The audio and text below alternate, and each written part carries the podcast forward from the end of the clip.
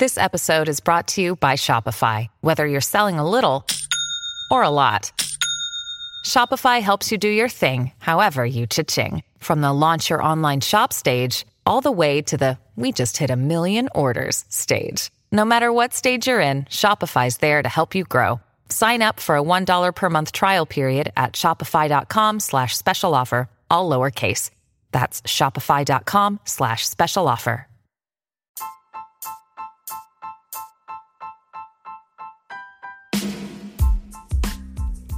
Hey there, welcome to The Tint. I'm your host, Scott Fellman, and it's time for yet another foray into the world of aquariums from a slightly different perspective. You know, an aquarium, when you think about it, is not just a glass or plastic box filled with water, sand, plants, wood, leaves, seed pods, and fishes. It's not just a disconnected, clinical, static display containing a collection of aquatic materials.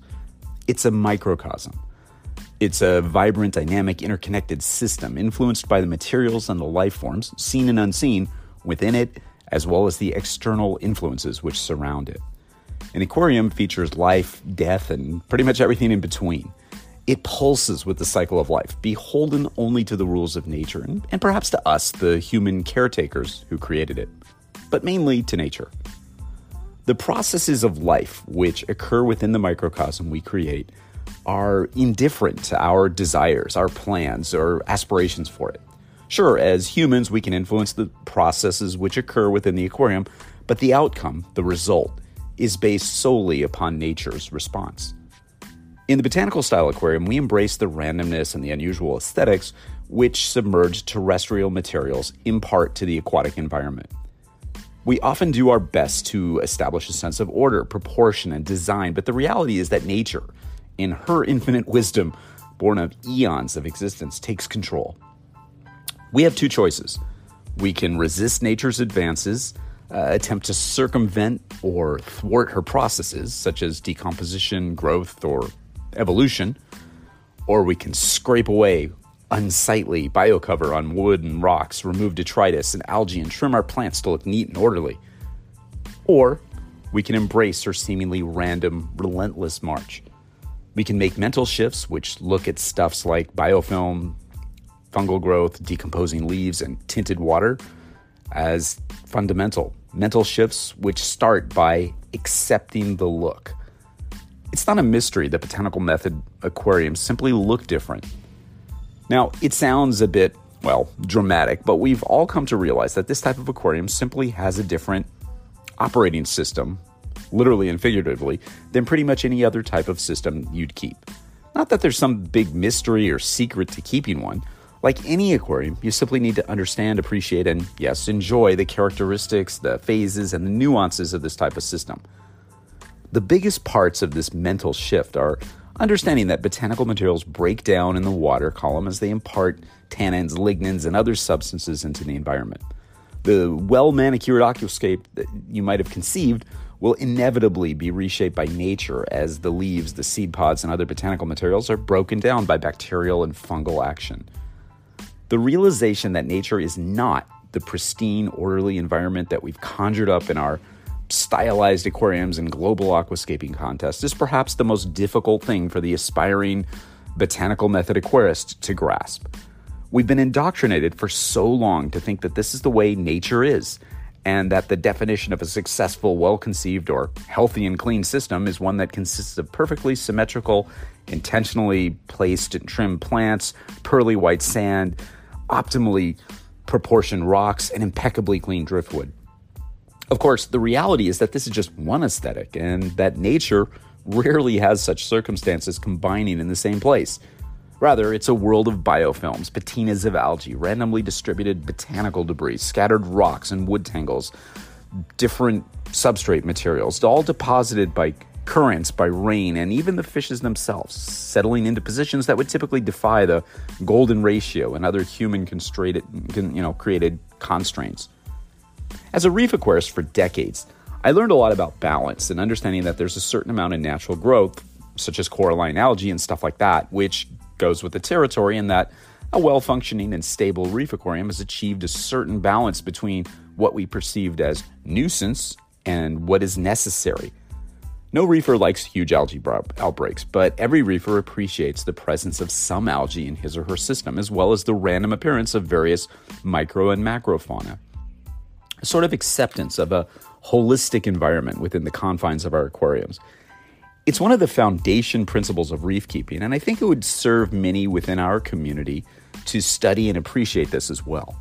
Rather than simply appropriating the term nature or natural to describe aquariums, we should think about how nature actually operates and looks and appreciate, emulate, and embrace the unusual look of botanical method aquariums.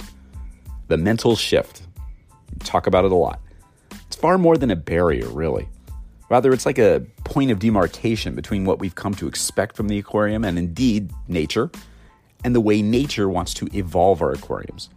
There is a certain dynamic, perhaps even a tension between expectation and reality, and the understanding of this, whether we embrace it or not, will only make us better aquarists with a more complete appreciation of the natural world and how function and form unexpectedly combine to create beauty if we make the effort to see it. And when we see it, we're far more likely to want to preserve and protect it and educate others about its wonders or just replicate it in our aquariums. To truly enjoy the Botanical Method Aquarium, you need to understand what's involved, what's required of you as a hobbyist, and then move forward. Just remember one thing when playing with botanicals in the aquarium it's not a plug and play proposition, everything's different. It requires some effort, some thought, some observation, some patience, some tolerance. By observing and assessing on a continuous basis, you'll get a real feel for how botanicals work in your aquarium. And what's the real finesse part of the equation? It's the nuance, the subtle yet noticeable adjustments and corrections we need to make to keep things moving along nominally. Sort of like pruning in a planted aquarium or weeding a garden. It's a process. Yeah, a process. In fact, the entire experience of a botanical method aquarium boils down to a process and a pace that helps foster the gradual yet inexorable evolution of the aquarium. And let there be no doubt, a botanical method aquarium does evolve over time, regularly and steadily changing and progressing. As we've mentioned many, many, many times before, it might be the perfect expression of the Japanese concept of wabi sabi, popularized by Takashi Amano, which is the acceptance of transience and imperfection, a mindset, a point of view, a philosophy for sure, and the patience to allow your system to evolve. It's absolutely the most essential skill to have if you're going to work with botanical method aquariums, period. There's no shortcuts, no major hacks or ways to dramatically speed up what nature does. And why would you want to, anyways? Adopt a long game mindset. Know that the good stuff often takes time to happen. And I say good stuff in air quotes because it's all good stuff if you understand it. I'm personally not afraid to wait for results. Well, not to just sit around in the literal sense, mind you. However, I'm not expecting instant results from stuff.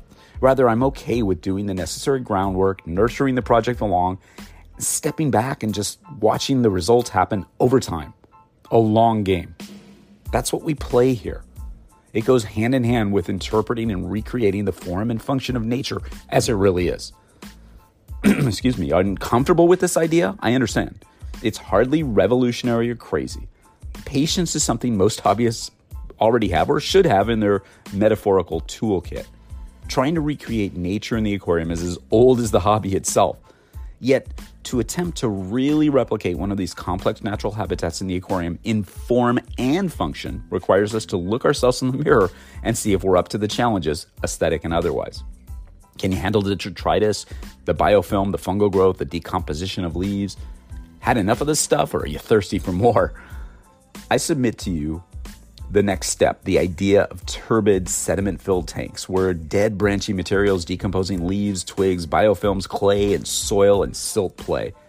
It's our next example of replicating nature in its unabashed glory. The type of feature that really pushes us out of our comfort zone.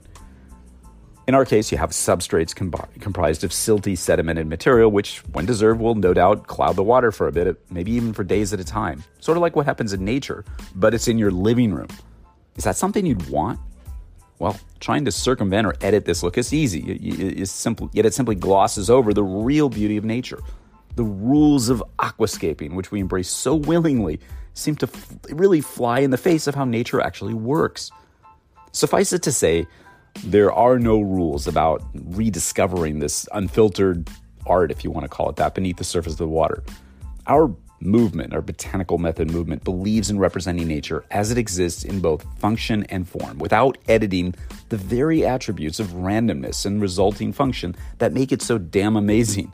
We're utterly inspired by this and challenged by it. We're all about the preservation of biofilms, decomposition, and that patina of biocover that exists when terrestrial materials contact water.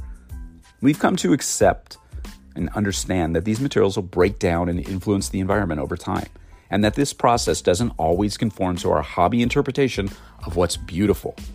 We've developed a keen appreciation for the ephemeral, the transitional. It makes sense to me, it makes sense to many of you too.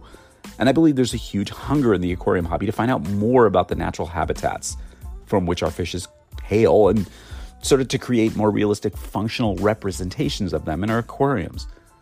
In my own, I don't know, rebellious way, I can't help but think that part of this enthusiasm, which a growing number of aquarists seem to have for this stuff, is that the aquarium hobbyists in general do have a little bit of a rebellious streak. Our taste and style is changing. It's good to see that. Maybe just maybe, we're collectively a bit, well, over the idea of rule centric, monostylistic, overly dogmatic thinking that has just dominated the freshwater aquarium world for the better part of two decades now. We're ready to look at nature and our aquariums in a different way. We're ready to learn more from the worlds that we create because they follow the path which nature created. Stay attuned, stay observant, stay open minded, stay humble, stay brave, and stay thoughtful. Think about what I said. Think about where you stand in this and what we can do to support nature in her most incredible work.